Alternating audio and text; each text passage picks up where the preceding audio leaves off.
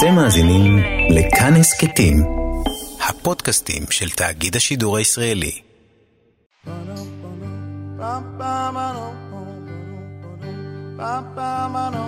כל ישראל, אוצרות הארכיון.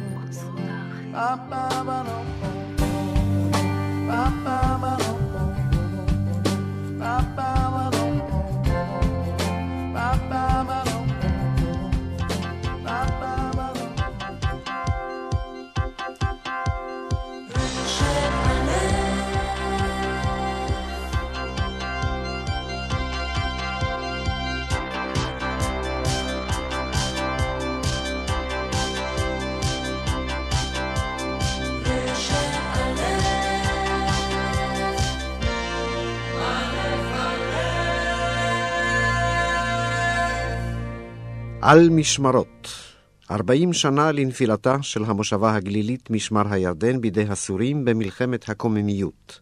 תוכנית בעריכת אפרים אבא. נקודה אשר נפלה.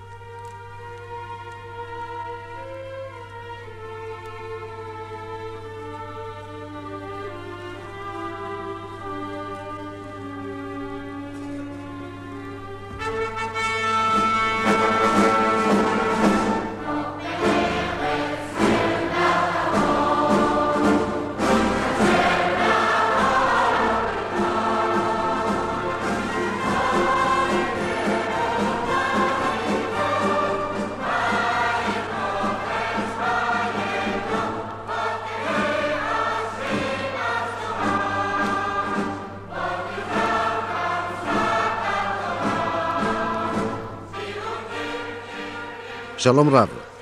משאת נפשו של הנוער בארץ ישראל מאז נפילת הגבורה של יוסף טרומפלדור בתל חי וברית הדמים שקשרה ההתיישבות היהודית בארץ עם חבל ארץ זה, הגליל, הפכה להיות סמל לעקשנות, להיצמדות לקרקע ולאמרה אנחנו כאן על אף הכל. משמר הירדן אולי יותר מכל מסמלת זאת, כי מיום היווסדה ועד לכיבושה לא ננטשה כלל. היום, לאחר ארבעים שנה, אנו באים לחלוק לה ולאנשיה כבוד של גיבורים. את נטל הסיפור מחלקים ביניהם צבי רסקי מלוחמי הגליל באותם ימים, וכיום יושב ראש עמותת על משמרות, שבאה להנציח את המושבה, שמואל סגל מבני משמר הירדן ולוחמיה דאז, שמואל בן אברהם מן החיילים המשוחררים שבאו להשלים את המושבה לאחר מלחמת העולם השנייה, אלוף משנה מ' שיחידתו אימצה את המושבה, ויצחק זבעב, היוזם של הנצחת זכרה של המושבה. מדבריהם עולה ניחוחו של הגליל כפי שרבים התחנכו על מה שהוא מייצג.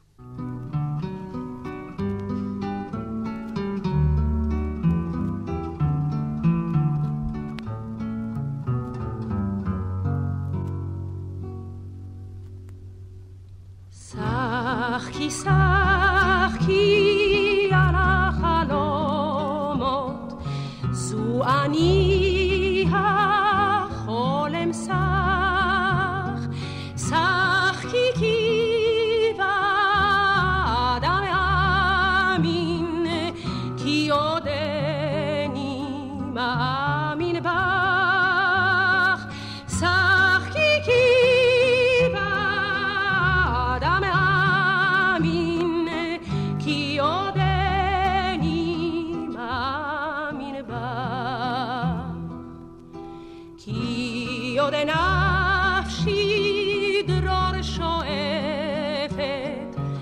בחרתי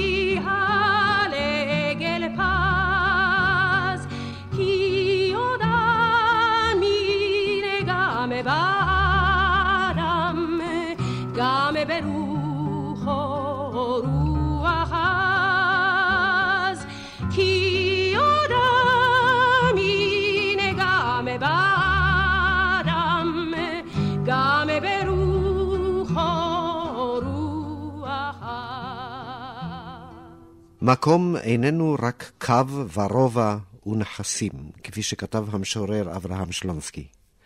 מקום הוא זה שבו ירחפו יבשי כנפיים של ניסים. אבל את האווירה, את מהותו של המקום, קובעים האנשים. כיצד אתה, צבי רסקי, זוכר את המושבה משמר הירדן? כמה שאני זוכר את המושבה, ויצא לי לא מעט לבקר בה, בהיותי נער, עוד לפני מלחמת השחרור, כשמה כן היא. משמר הירדן, היישוב היהודי שישב על מעברות הירדן, היישוב היהודי שישב על הכביש המוביל לירדן, היישוב היהודי שישב על הגשר שהוביל לעבר הגבול, לעבר סוריה. זוכר אותה כמושבה קטנה, בעלת רחוב אחד, שמשני צידיו היו בתים, של איכרים נחמדים, ואז אנחנו, כבני הגליל, היו לנו קרבת משפחה, לא לכולם, עם תושביה, וילדים שלה ביקרו בראש פינה, ואנחנו היינו מבקרים שם. היה הרגשה שהמושבות בגליל הם כמין משפחה אחת גדולה. זה זכור לי כהיותי יעל, ילד, עוד בכלל בלי הקשר לנושא הביטחוני. רבותיי, גליל בעיני בני הנוער דאז היה מושג שצריך לחלום עליו וללכת אליו. שמואל סגל, אתה בן המקום, משמר הירדן. כשאנחנו בתל אביב היינו שרים הגלילה, הגלילה, אתה למעשה מימשת את זה בעצמך. איזה מין אנשים היו במשמר הירדן? מייסדי משמר הירדן היו יוצאי צפת, אנשים חרדים שקיימו את המסורת והחליטו לצאת מהחומות של צפת ולעבוד את האדמה. ובכספם הדל הם רכשו את האדמה והקימו את המושבה משמר הירדן. משמר הירדן, ששכנה לאורך הירדן, מימי הירדן שחצו את אדמותיה והיו צריכים להרוות את צחיחותם משום מה במשך הרבה שנים הסתכלנו בגעגועים על הירדן היפה אבל לא זכינו ליהנות ממימיו. מדוע? באותם ימים, מאחר שהמושבה הייתה בנויה כ-500 מטר גבוה יותר מהירדן, והייתה בעיה להעלות את, את המים. ורק בשנות ה-30 המוקדמות הצליח מהנדס מחיפה ליצור את המפל מים, ובעזרת טורבינה זכינו לראשונה ליהנות מהמים של הירדן. שמואל, כשאנחנו מדברים או מזכירים את המונח מושבה, בעיני האנשים היום זה איננו ברור כל כך. מה היה אופי האנשים מבחינת uh, זיקתם אל הקרקע, מבחינת uh, מערכת העבודה שהם עשו? איך הם, איך, איך הם בכלל חיו? מה הייתה מתכונת החיים שם? מושבה לכל עיקר היה 200 דונם אדמה, לכל עיקר היה מקנה, היה כמה פרות, היה זוג פרדות, ועם הפרדות האלה הוא חרש את האדמה. כל עיקר היה לו את הבית שלו עם החצר הבנויה מסביב, לבית שהגנה גם מפני שודדים. כל עיקר חי את חייו העצמאיים, אם כי השירותים היו כלליים, הבית ספר, הרופא, השוחט, אלה שלושת הדברים שבלעדם המושבה לא הייתה יכולה להתקיים. שוחט, מפני שכפי שציינתי, אנשי המקום היו שומרי מסורת ודת. אחד הדברים שהסב את שימת ליבי היה שמשמר הירדן יושבת על אם הדרך בואכה דמשק. זאת אומרת שהייתה לה, לעצם הישיבה על המקום הזה, הייתה איזושהי מגמה או אולי אפילו ראות היסטורית מרחיקת אה, לכת. יצחק זיו-אב, אה, האם אתה חושב שיש לזה משמעות לעצם הישיבה של אה, משמר הירדן על הדרך המוליכה לדמשק? במפורש לא. במפורש לא. היה יהודי ששכחו וחייבים לומר לו תודה. מרדכי יצחק לובובסקי. היה לו חלום.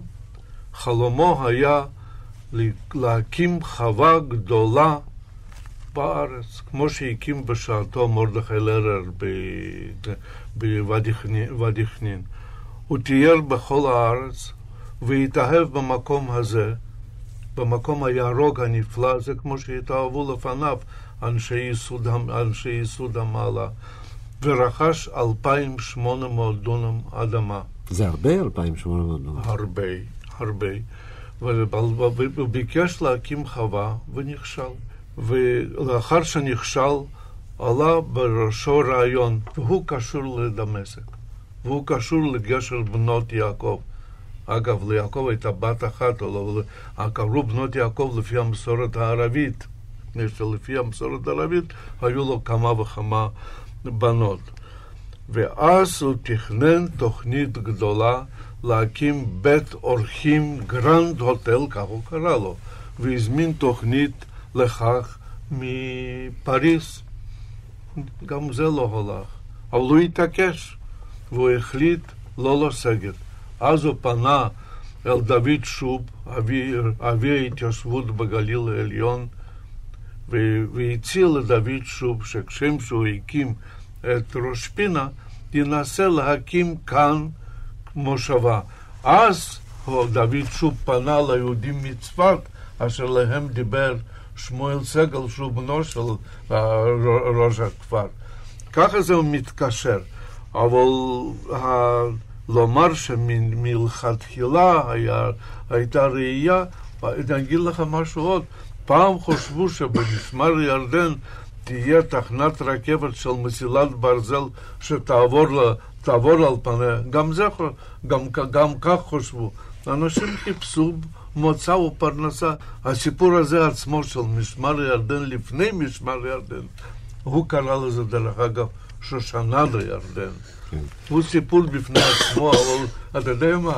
לזה כדאי להקדיש עוד סידור. גילו הגלים גיבורי החיים, תיסעו ושמחו יומם עליים. גילו הגלילים גיבורי החיים, עליים. גילו הגלילים גיבורי החיים, תיסעו ושמחו יומם עליים. גילו הגלילים גיבורי החיים, תיסעו ושמחו יומם עליים.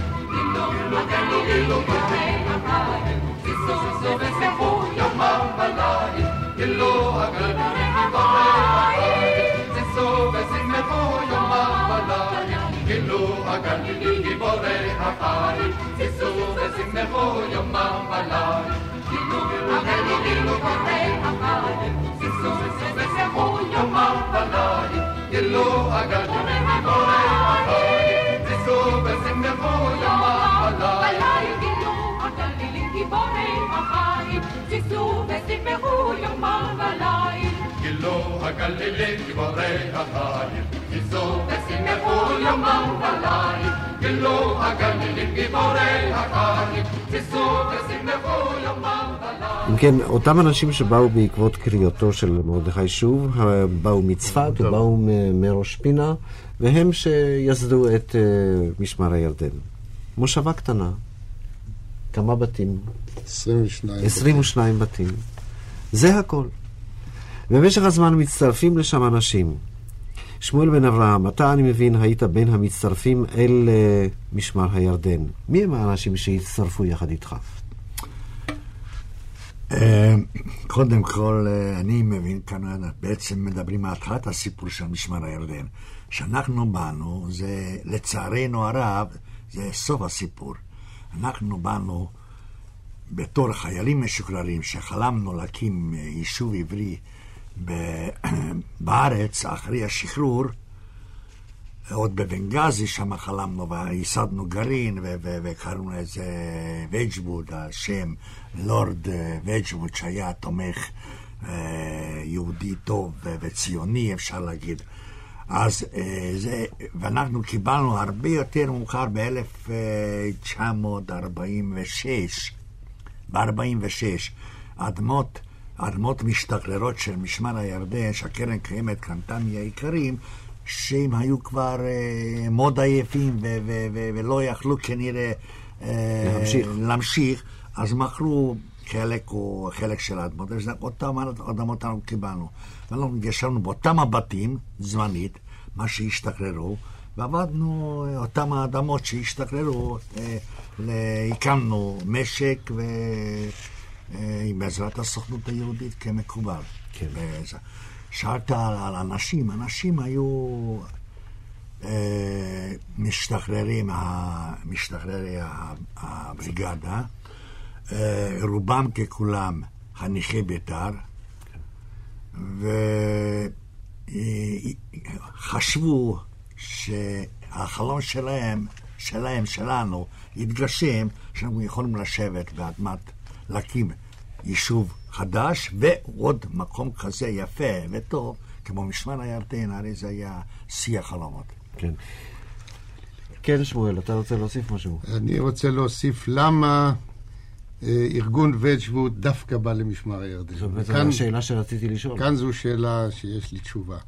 משמר הירדן משנת 1934 שיכנה בה פלוגות בית"ר, בחורים צעירים שבאו מגרמניה לארץ ללמוד את עבודת אדמה, להכין את עצמם למלחמה שנראתה באופק, ללמוד לאחוז בנשק, ומאחר שהמושבה הייתה אנטי-מפלגתית, היא לא התייחסה לפוליטיקה, היא שיכנה בתוכה את הבחורים הצעירים האלה.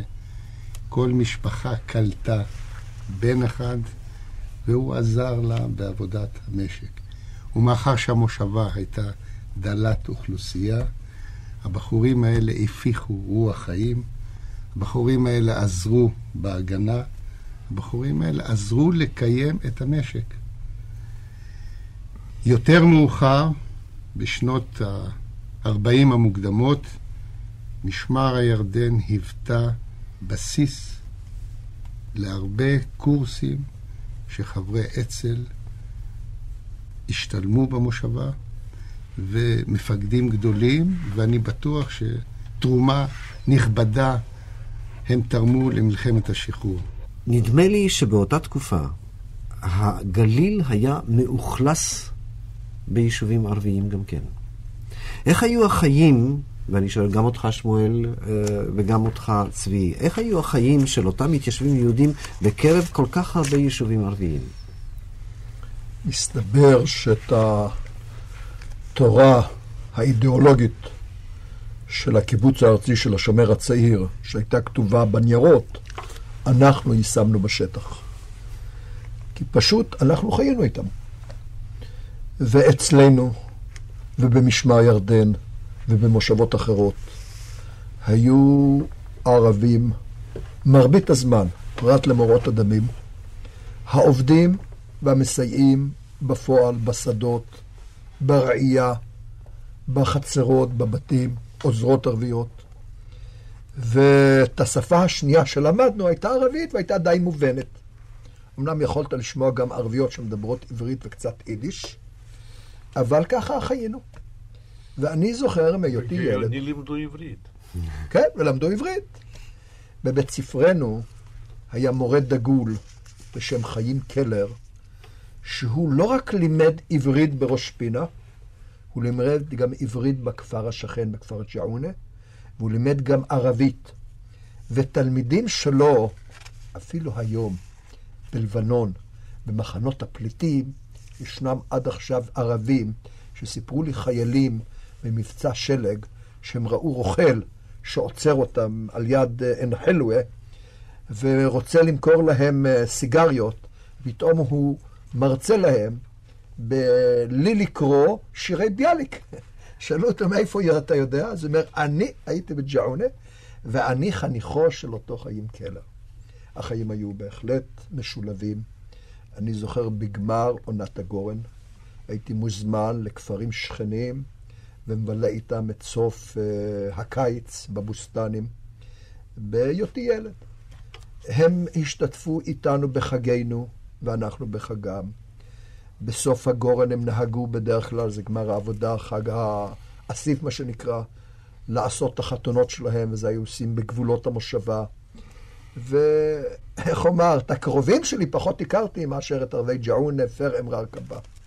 אני גם זוכר כפרים בסביבות משמר ירדן, שיש לזה השלכה יותר מאוחרת, בהמשך נסביר, היו שני כפרים קראדים. קראד זה ערבים יוצאי כורדיסטן. כפר קרוב שנקרא קראד בגארה, זאת אומרת כורדים יוצאי אה, או מעבדי אה, בקר, וקראד רנאמה, זאת כורדים שמגדלי צאן. היום היהודים מקלקלים את השמות, אז עם קוד קראד רנאמה על יד משק איילת השחר יש גבעת רחלים, שם היה הכפר הזה. ככה שיחסים עם הערבים לכל אורך התקופה, פרט למוראות, שמסיתים זרים בה והסיתו, כולל במלחמת השחרור, יחסים מצוינים. כן. שמואל, אתה כילד ודאי אה, זוכר את התקופה הזו היטב. אולי אתה מוכן לספר לי קצת אה, איך היו באמת מערכת, איך הייתה מערכת היחסים שלכם עם הערבים עד מלחמת השחרור? אני אתן אה, שתי דוגמאות. א', במוצאי פסח היו מביאים לנו פיתות ולבן ובצל. אבל אני אספר סיפור הרבה יותר רציני. אצלנו עבד ערבי מתואלי הרבה שנים. מאורות 36... מטואלי זה שיעי. כן. מאורות 36, ראשי הכנופיות הוציאו פסק דין מוות על אבי, ובעזרת הערבי הזה רצו למשוך אותו לשדה, ושם להרוג אותו.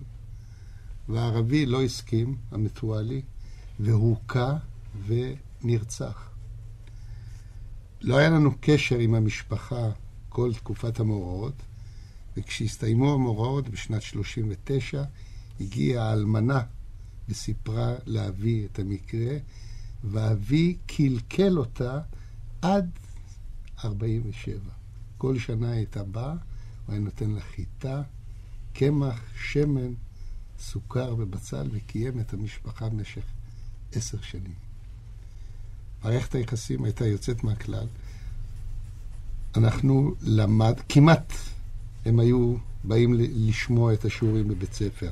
הרופא של המושבה טיפל בהם ללא תמורה. הם קיבלו רפואות בלי כסף. עזרנו להם כל מה שיכולנו. היו ממש חיים של אחים. אמור לי בבקשה, אתם למעשה הייתם מוקפים כולכם בכפרים ערביים. כן, משמר ירדן הייתה מוקפת מכל איבריה. מכל איבריה, כמו שצבי ציין, קרד בקר הרנמה, מדרום היה מנסורה. מנסורה, ערב אל-הייב. ערב אל-הייב, היו, ערב אל-הייב זה היו שתי משפחות, מנסורה הם היו עוינים. אה, אה, הייב שהיו, ארבל רסטמה שהיו יותר קרובים, היו אה, בני ברית. אחר כך מזרחה היה העבר השני של הירדן, ואחר כך צפונה היה ערב אל-תליל. מה שמעניין, שהיה שייח', הוא נקרא אבו יוסף, שהיו לו קרקעות מהצד המזרחי של הירדן, וערב אל-תליל הייתה שייכת לו, הכפר הזה היה שייך לו. הוא היה עוין, אבל הוא היה מפוכח. ובשלהי מלחמת השחרור, הוא בא אל אבי באסתר והציע לו ברית, מאחר שהוא היה מעוניין ברכושו מהצד המערבי של הירדן, והוא חש שהיהודים ינצחו במלחמה, ותמורת הבטחה שרכושו יוחזר לו, הוא סיפק לאבי ידיעות מהימנות ביותר, והוא נתפס, והבנים שלו נתפסו, והם הוצאו להורג בבית הכלא בסוריה, באלמזה. אבל זה היה שיתוף פעולה הדוק עם ראיית הנולד, ראייה מפוכחת, שהיהודים ינצחו, והוא עזר. אמור לי שמואל, אתה אמרת עוין. מדוע הם היו עוינים? מדוע חלק היה עוין? מדוע חלק היה אוהד? אם נשתמש ב, בלשון זו. אני חושב, אם אני... סיפור מעניין, אני זוכר, הייתה חתונה, אותו השייח חיתן את הבן שלו. והחתונה הייתה בית ליל, ואני חושב כל המושבות של הגליל היו מוזמנות. הוא הביא שוחט ששחט, שנתן אוכל כשר. והייתה התחרות, התחרות סוסים, בדרך כלל אחרי חתונה הייתה התחרות סוסים. וסוסה של בן המושבה משמר הירדן השתתפה במרוץ ולקחה מקום ראשון. והם רצו לקנות את הסוסה, והעיקר לא רצה למכור אותה. הם עברו, זה היה שבט שבא מסוריה, הם עברו דרך המושבה בחזרה וירו, וממש כמעט שרצחו אנשים. ההבדלים של השבטים בין עוינות לידידות לא מובנת. כנראה שאותם הכפרים שהיו יותר קרובים למושבה היו ידידותיים, אלה שהיו יותר רחוקים, שחיו בסביבה ערבית פראית, הם היו יותר עוינים. אני חושב שהקרבה, יחסי המסחר, העזרה ההדדית, התמיכה הרפואית, כל אלה יצרו את הקרבה הידידותית.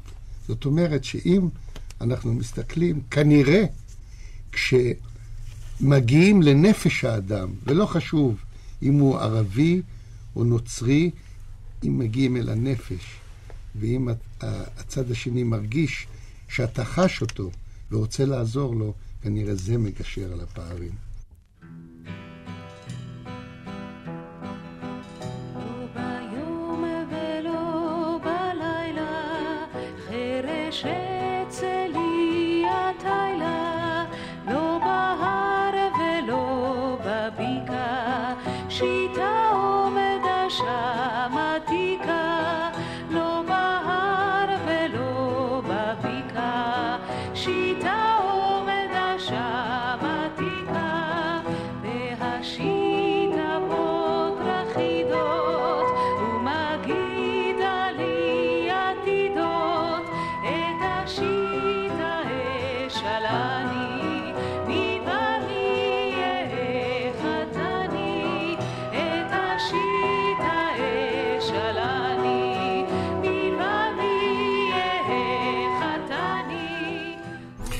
אנחנו מגיעים לתקופה שבה אה, משתנות כל האוריינטציות. אה, מלחמת השחרור באופק, והסורים אה, מחליטים לפלוש לישראל, והם פולשים דווקא באזור משמר הירדן. צבי, אולי אתה מוכן לומר לי, אה, מה הסיבה שהם דווקא פלשו במקום הזה ולא נכנסו דרך מסעדה, ולא נכנסו דרך, אה, דרך אה, דרום אה, הגולן?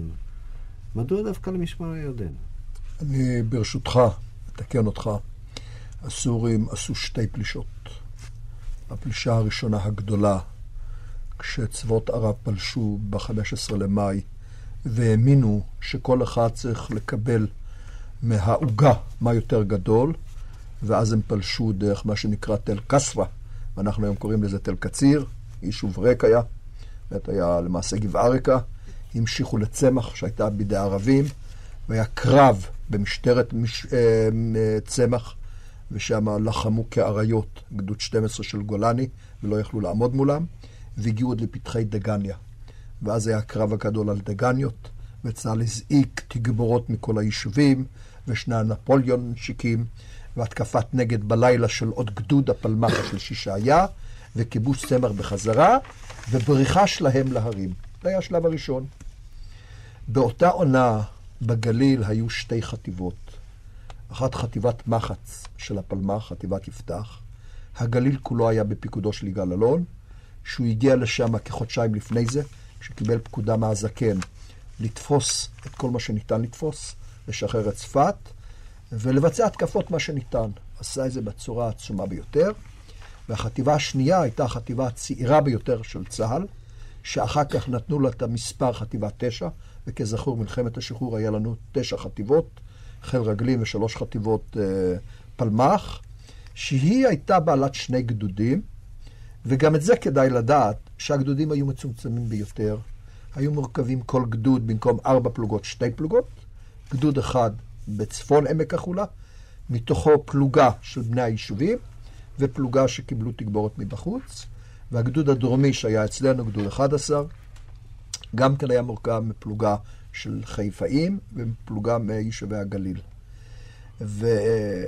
והחטיבה, במיוחד חטיבת הפלמ"ח, שהיא לא הייתה רתוקה לשטח, היא ביצעה הרבה פשיטות והרבה התקפות, גם על הסורים וגם על הלבנונים, והציקה להם מאוד. והסורים פשוט פחדו מהם, וגם הלבנונים. אני לא רוצה לגעת מה בדיוק הפשיטות שהם עשו. והנה בסוף חודש מאי, אם אני לא טועה, ב-29 לחודש, היה מצב קשה ביותר בירושלים ובדרך הגישה, הדרך נחסמה. ואז חטיבת יפתח נזעקה עם יגאל אלון לירושלים, להציל את תושביה ולפרוץ את הדרך לירושלים. וידיעותינו הצבאיות לא היו אז ברמה הכי גבוהה, במקום לעשות את העברת החטיבה כפי שנהוג, בחושך, בהסתר, עם הונאה, עם הטיה, יצאה ביום בפרסומת עם הודעות, עם רכב, וזה נתן מסר גדול לסורים. ומספר ימים לאחר שהחטיבה הזו עברה לירושלים, הסורים ריכזו את מרבית עוצמתם מול משמר הירדן, והיה להם תוכנית של התקפה יחד עם הלבנונים. הלבנונים היו מוכים בגזרה המערבית, כי הפלמ"ח כבש את מלכיה, שהיה כפר ערבי שולט על השטח, הוחזק בידי קאוג'י בצבא הלבנוני, בידי הגדוד הראשון של הפלמ"ח, שילם מחיר יקר, אבל כבש אותו. והצד המערבי נמסר ליחידה קטנה, לחצי גדוד גולני, אה, סליחה, של חטיבת עודד, היא חטיבת תשע, ובגזרה המזרחית למעשה לא נשאר כוח. הכוח העתודה היחידה שהיה לחטיבת עודד, שהיה המפקד שלה, אורי יופי, והכינוי עודד זה הכינוי המחתרתי של ההגנה שלו, היה פלוגה מוקטנת שישבה בפילון. עכשיו, היישובים בגליל היו למעשה, כל יישוב נערך בתוכו, התבצר, תעלות הגנה ועמדות ומקלטים, וכל לוחמי היישוב זה מי שהיה מסוגל להחזיק נשק. גם גברים וגם נשים. תוגברו בצפון, באזור דן, דפנה ובאזור ההיא, ההוא, אה, יחידות קטנות של תגבור של הגדוד הצפוני, ובאותה תקופה התחיל הקרב על המשולש דן, דפנה, שאר ישוב, כשהערבים הסורים מנסים לתקום ולרבוש את מוצבי תל עזזיה, תל פחר, שאנחנו מכירים אותם בתקופה יותר מאוחרת, ובשלבים מסוימים הצליחו לכבוש אותם. יכול להיות שזה היה הטעיה, כי זה היה מקביל להתקפה של uh, משמר ירדן. וחשים את זה. גם המודיעין, גם ההודעות ממשמר, הסורים מרכזים כוחות, אנחנו רואים בתצפיות, אנחנו רואים שמקימים הכל. ואז uh, אורי יופי ביזמתו, ואולי גם לפי הנחיות של אז חזית א', אז הוקמה פיקוד שנקרא חזית א', פיקודו של משה כרמל, uh, החליט למקש את שתי המעברות. דרך אגב, גם משמר ירדן תוגברה בכיתות חיש. ובאותם התאריכים גם היה שינוי מהגנה לצה"ל, והיה שידור כזה, מי שם לב אז? שאנחנו, שהיינו יחידות הגנה, הפכנו פתאום ליחידות צה"ל. ומושבה משמר ירדן מפעם לפעם תוגברה על ידי כיתות הגנה מהיישובים השכנים. בשלב מסוים היו כיתות שלנו, מראש פינה, מעמיעד, מכפר הנשיא, אה, סליחה, ממחליים. וכשתקופה יותר מאוחרת שהפכנו להיות לא כיתות בודדות אלא צה"ל, אז uh, הגעתי לשם כמפקד מחלקה למקש את המעברה הדרומית. מה זה מעברה? את הירדן היו בו מספר... כן, מעברה, אתה יודע, זה נתפס היום אצלנו במילה אחרת לגמרי, כן? כן. אז מה זה... מעברה של אז, מקום שניתן לחצות את הירדן ברגל. מעבר. היה מעברה דרומית, במרחק של כקילומטר וחצי, מדרום-מזרח למשמר, מעברה צפונית, כקילומטר וחצי מצפון-מערב. והרעיון היה למקש את שתי המעברות. הגשר היה מפוצץ, ולא ניתן אז, גם לא היה להם רמה כזו שהם מסוגלים לעבור בלי זה. ובערב אני יורד למשמר הירדן, עם חושך, עם מחלקה, עם הרבה הרבה מוקשים, עם קצין חבלה, ולצה"ל עוד לא היה הנדסה, חיל הנדסה מאורגן, אז היה קצין פרטיזנים רוסי, שהוא היה קצין החבלה, ומגיעים למשמר, ומבקשים מהם שייתנו לנו סיירים להוביל אותנו למקום הזה. ומעניין, באתי למשמר, את מי אני רואה? אישה. רבקה גרבובסקי. אישה מבוגרת, בעלת uh, משפחה, אם לילדים לא צעירים, האישה היחידה, פרט לבנות וג'ווד ובנות אצ"ל שהיו. והיה לי זמן קצת לשוחח אותה, וזה קצת uh, סקרן אותי. ואז אני שואל אותה, רבקה, תגידי לי בבקשה, למה את נמצאת? הלוא פינו את כל הנשים והילדים והזקנים. אומרת, תסלח לי, לא משאירים לוחמים לבד. צריך לתת להם אוכל, צריך לסעוד אותם, אני לא עוזב את החזית. זו אישה גיבורה. היא שיקלה את בנה הבכור ואת בעלה במאורעות ארציו 36-39, כשהם ירדו למלות מים בירדן, כשפוצצו להם את uh, מתקן השאיבה. ובאותו יום כשהגעתי, כבר בן נוסף שלה, אראלה, נפצע בהתקפה ראשונה מכדור ברגל, והיא עודדה את הלוחמים. בהמשך הקרב נספר עוד על האישה הזו, שהיא איבדה בן נוסף במשמר ירדן, ונכד על שם הבן הנוסף במלחמת יום כיפור. קיצור, לקחנו, אחד הסיירים היה שמוליק סגל, וירדנו למעברה הדרומית למקש אותה. בוא, עכשיו ניתן את הרשת דיבור לשמוליק. אתה ירדתם למעברה הדרומית. אה, אני רוצה להקדים, וזו נקודה חשובה. אותן התגבורות שצבי מספר עליהן, המושבה תוגברה בתקופות הרבה יותר מוקדמות. כשיגאל אלון היה מופקד על הגנת הגליל, הוא שם דגש מיוחד על משמר הירדן, והחזיק קבע מחלקה של פלמ"ח, וכשהמחלקה פונתה, מדי שבועיים התחלפה כיתה של, של חיש מבני ראש פינה, יסוד המעלה, חולתה, איילת השחר. כל זה היה עד שיגאל היה מופקד על הגליל העליון. באותו רגע, כן, שהסורים גורשו מעמק הירדן והכוחות הסורים רוכזו ברכסים המזרחיים מול המושבה, והמושבה נהפכה לשדה קרב, בשעות האלה ובימים האלה אפשר להגיד שהמושבה הייתה מופקרת. היא ניזונה מתגבורת אחת של צעירים, בחורים של האצ"ל, שהגיעו אחרי כיבוש יפו, ו... אנשי ההגנה ואנשי המושבה משמר הירדן. היא קיבלה תגבורת יחידה רק באותו לילה, זה היה התשיעי ליוני, שש שעות לפני ההתקפה הגיעה כיתה של בחורים מהקיבוצים, אה, איילת, אה, כפר גלעדי, אה, כפר אמיר, נאות מרדכי. אה, נאות מרדכי. אה, בקשר להתייחס למיקוש של המעברה, זו הייתה הפעולה, אפשר להגיד, היחידה שנעשתה על ידי המפקד אורי יפה, שעזרה לא למשמר הירדן, בעצם היא הצילה את ראש פינה, מפני שבהתקפה הקודמת, ביום ראשון, הצבא הסורי עבר את הירדן במעברה ההיא והתקיף את טובה, וראש פינה הייתה כבר בסכנה. המיקוש הזה של המעברה, הסורים לא צנחו את הירדן, נהרגו שם המפקדים שלהם, משמע ירדן נקראה על שמם אחר כך, וראש פינה לא הותקפה. בכדי לחצות את הירדן ולהגיע למושבה, הייתה עוד מעברה אחת, שהיא נקראה מעברת הקרנטינה. הזמן לא היה מספיק ולא הצלחנו למקש אותה, והסורים עברו דרך המעברה הזו והסתננו למושבה.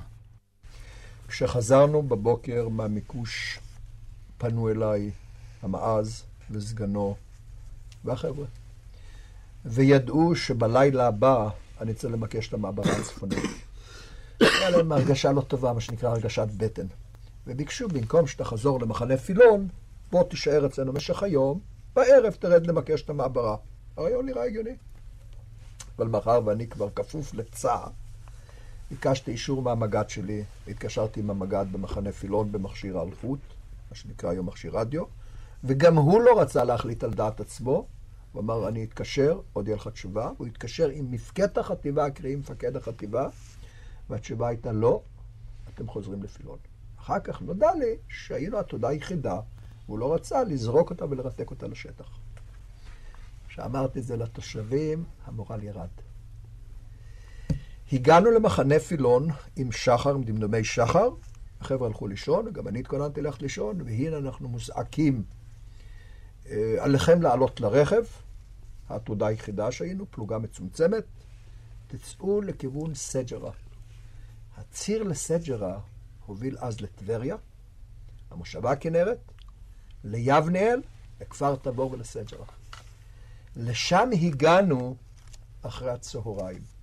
התברר שגדוד שלם של גולני, שתקף ערב לפני זה את הצומת גולני של היום, את הכפר לוביה של אז, נכשל.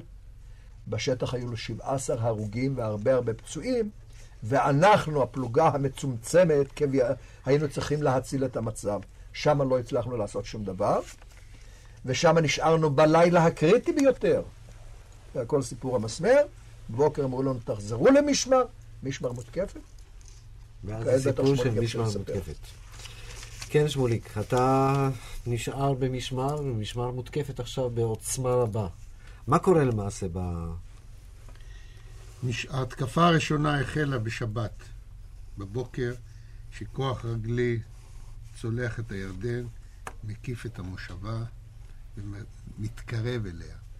הנשק שהיה בידינו היה נשק קל, בעל טווח של 200-300 מטר, שלא היה שום טעם להפעיל אותו. נצרנו את האש וחסכנו בתחמושת. ובאותו רגע שהסורים החלו להתקדם ולהסתער, אז פתחנו באש, וההתקפה נהדפה. קומץ קטן מול כמה? בהתקפה של שבת מעריכים שזה היה בגודל של חטיבה, שלושה גדודים. למחרתו, יום ראשון בבוקר, מתחיל הסיפור מחדש, והפעם בכוח הרבה יותר גדול. הם צולחים את הירדן, מקיפים אותה מכל איבריה, ומתחילים להסתער גלים גלים. אני באותו יום לא הייתי במושבה, הייתי, נסעתי לחיפה להביא צמיגים לטרקטור שנפגע. גם זה צריכים לחשוב? כן, וחזרתי, הגעתי בשעות הצהריים לראש פינה, וראיתי שבבית המכס שורפים מסמכים, מפני שהסורים נלחמו על המשלט של כפר הנשיא, והם היו קרובים ל... לכבוש את, את בית המכס. ומה שהציעו לי המפקדים, ללכת לעזור לקרב הזה. אמרתי, אני רוצה להיכנס למשמר הירדן. אמרו לי, בשעה 11 וחצי הקשר נותק, כשהקשר הודיע שהם עוברים את הגדרות. כנראה שמשמר נפלה. יותר מאוחר בא אליי מנו פרידמן, איש ראש פינה, שהוא היה קצין מודיעין, ואמר לי שמתארגנת פלוגה, שזה עכשיו הגיע, ואם אני רוצה להתלוות וללוות אותה למשמר הירדן. עלינו על שלושה אוטובוסים ונענו לכיוון המושבה. במרחק של חמישה קילומטר התגלינו, ירדנו מהאוטובוסים והתחלנו לנוע ברגל. הצלחנו להיכנס למושבה עם חשיכה, אבל את עיקר הפעולה, את עיקר העמידה עשו בני המקום. יכול להיות שהסורים חשו בנו מתקרבים, אולי זה זירז את הנסיגה שלהם. כשהגענו למושבה, הסורים נסוגו. וסרקנו את המושבה, לא נשאר אויב בשטח, ואז מפקד הפלוגה מקבל הוראה לחזור בחזרה לראש פינה. אמרתי לו, הרי לא נכנסנו למושבה, אנחנו לא יודעים מי חי, מי מת. הכל בוער, המושבה בערה. הוא אומר, הנה ראית, שמעת את ההודעה. נשלחו לו אוטובוסים, הפלוגה עלתה על הרכב וחזרה לפילון. ואז אני נכנס למושבה ומגיע הביתה, אלינו הביתה. אצלנו תחת הבית היה המרתף המפורסם, ששם היה הריכוז של הפצועים. נמצא רופא, כמה בחורות שעזרו לו בחבישה, ושם היה בית החולים. כמובן שזה היה הריכוז הכי גדול של אנשים, הפצועים, שכבר היו גם כמה הרוגים. וכשפניתי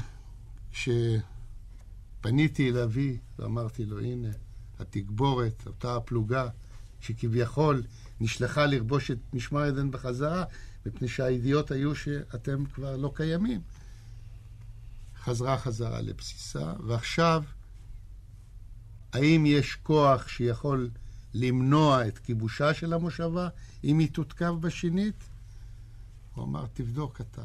הלכתי מעמדה לעמדה, ממרתף למרתף, והמצב היה חסר תקווה. העמדות היו נטושות, לא היה מספיק כוח לת... לתגבר, לתחזק את העמדות. מדוע? ואז, כן. ואז חזרתי אל אבי ואמרתי לו, אנחנו, אם נותקף, אנחנו אבודים. אני מציע לסגת. ואז הוא אמר, אני כאן נולדתי, וכאן אני אמות.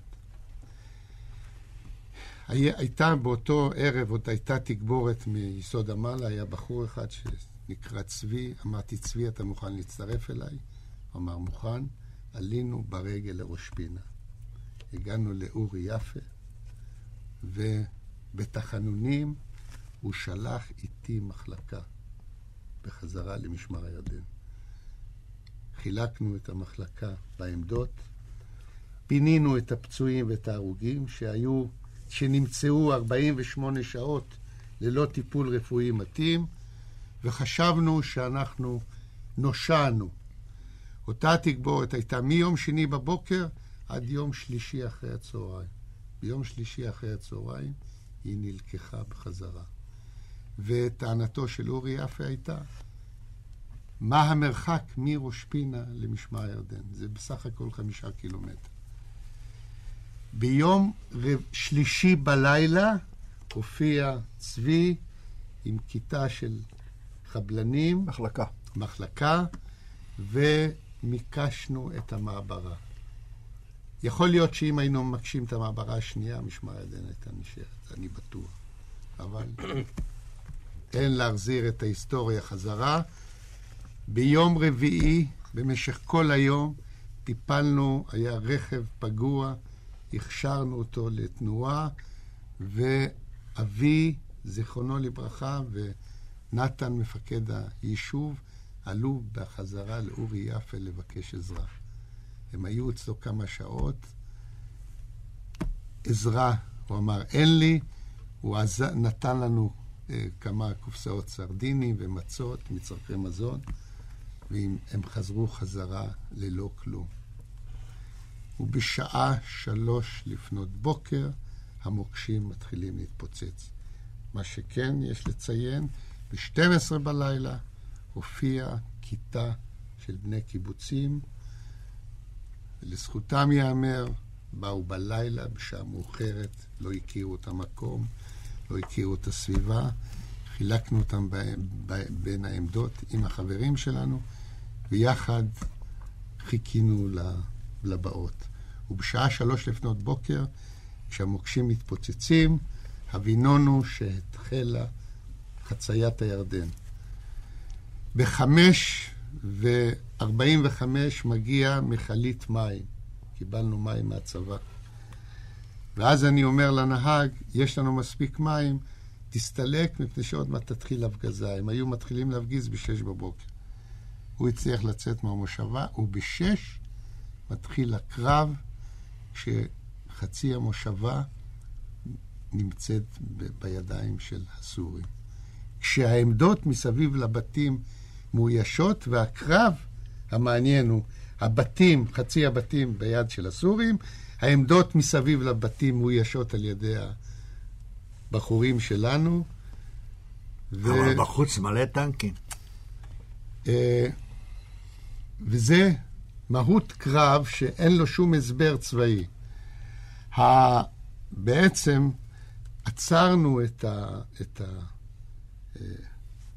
הנחיתה הזו, אה, כמה בחורים ששימשנו כוח רזרבי, מפני שכשהם אה, כבשו את חצי המושבה, הם לבד הופתעו מהקלות. והם עמדו והיססו מה לעשות, ובשניות האלה הצלחנו להתארגן, ובעצם עצרנו אותם משעה שש בבוקר עד שעה 12, 12 וחצי. ורק כשהטנקים החלו להתקרב והגיעו עד מרחק של עשרות מטרים מהבתים, התחילו להפגיז את הבתים, אז הקרב הוכרע. אם כי עוד נשארו כמה עמדות עד שעות אחרי הצהריים שהמשיכו להילחם. זאת אומרת, מכאן להבא אתם הולכים לשבי, למעשה. לא, יש, יש עוד סיפור מעציב לפני השבי. כן, סיפור קשה מאוד. זה סיפור של אבא. סיפור המרתף, כן. סיפור של אבא, סיפור סיפור של, של אשתי, שאז לא הייתה אשתי, כן. שרצה ללכת, הלכה יחד עם, ה- שמה צילה, הלכה יחד עם, אה, עם אבא שלו, אה, להיכנע, שלא הייתה ברירה, להיכנע, והם ירו. כן. ירו גם, אה, ועוד מישהו ירד, גם בועז, המפקד האצ"ל, התגבורת, גם נהרג במקום. אשתי נפצע קשה בחזה, ואבא שלו נשאר... רבותיי, סיפור נפילה הוא תמיד סיפור עצוב. יחד עם זה, כאשר עם לומד את ההיסטוריה שלו, והוא חייב לחנך, או צריך לחנך, את בני הנוער, אלוף משנה מ', אתה, כשאתה בא לקבל חיילים צעירים אליך, ואתה באיזשהו מקום חייב גם לתת להם מורשת קרב, מורשת אדם, במדינה אשר אה, מוקפת כל הזמן אויבים, כאשר מלחמות פוקדות אותה חדשות לבקרים מדי פעם בפעם, איך אתה מתייחס לסיפור כזה כמו סיפור משמר הירדן? מורשת משמר הירדן לחיילים של היום למעשה מתמקדת בשני תחומים. התחום אחד זה התחום האישי של ערכי הלחימה, והתחום השני זה התחום הלאומי עם כל המשמעויות שלו של, של נפילת יישוב. בסיפור של הלחימה ושל הנפילה של, אה, של משמר הירדן, למעשה אני מוצא מספר נקודות ממש מרתקות.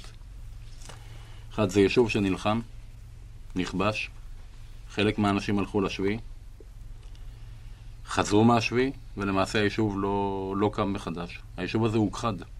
יישוב שאיננו קיים היום במדינת ישראל, והשם הוא... השם של המושבה משמר הירדן של היום הוא שם שאול. זה אנשים שונים, מקום שונה, דבר אחר לגמרי. נקודה נוספת זה היסטוריה של חבל ארץ, מוכר לחלק גדול מאוד מה, מהאנשים, אזור גשר בנות יעקב, אזור טובה של היום, שהיה למעשה בשליטה סורית עד להסכמי שביתת הנשק.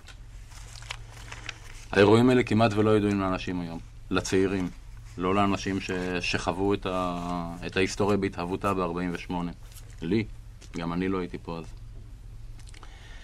לכאורה, לגבי הנוער זו היסטוריה. היסטוריה ממש, זה 40 שנה, הרבה לפני שהם נולדו, כמעט בגיל של ההורים שלהם. אבל בפועל יש לוחמים די רבים שאפשר לדבר איתם שהיו שם. זה מאוד, מושך את האוזן ו... ואת הסיפור.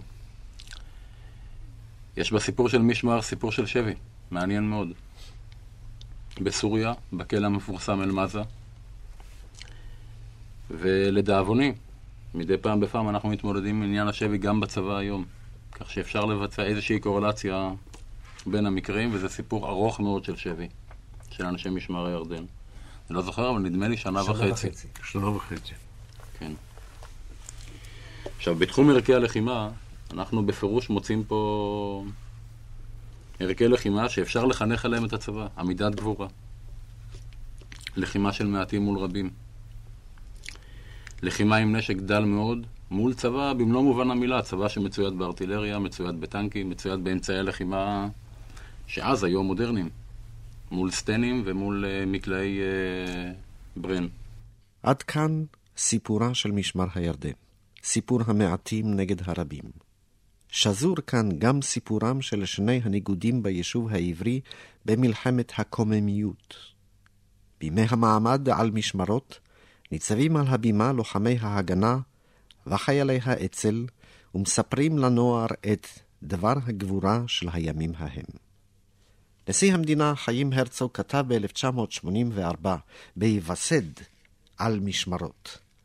משמר הירדן, מושבה שמאה שנותיה חופפות את מאה שנותיו של מפעל התקומה הלאומי של עם ישראל בארצו. אבן מאבני היסוד אשר עליהן הוצק הבניין הגדול ועליהן הושת.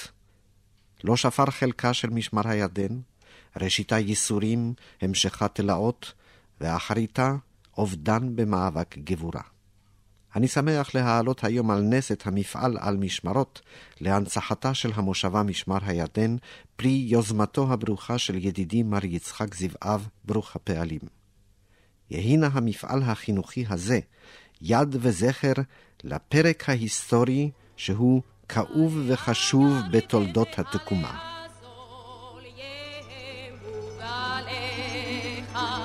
עלי גדותיך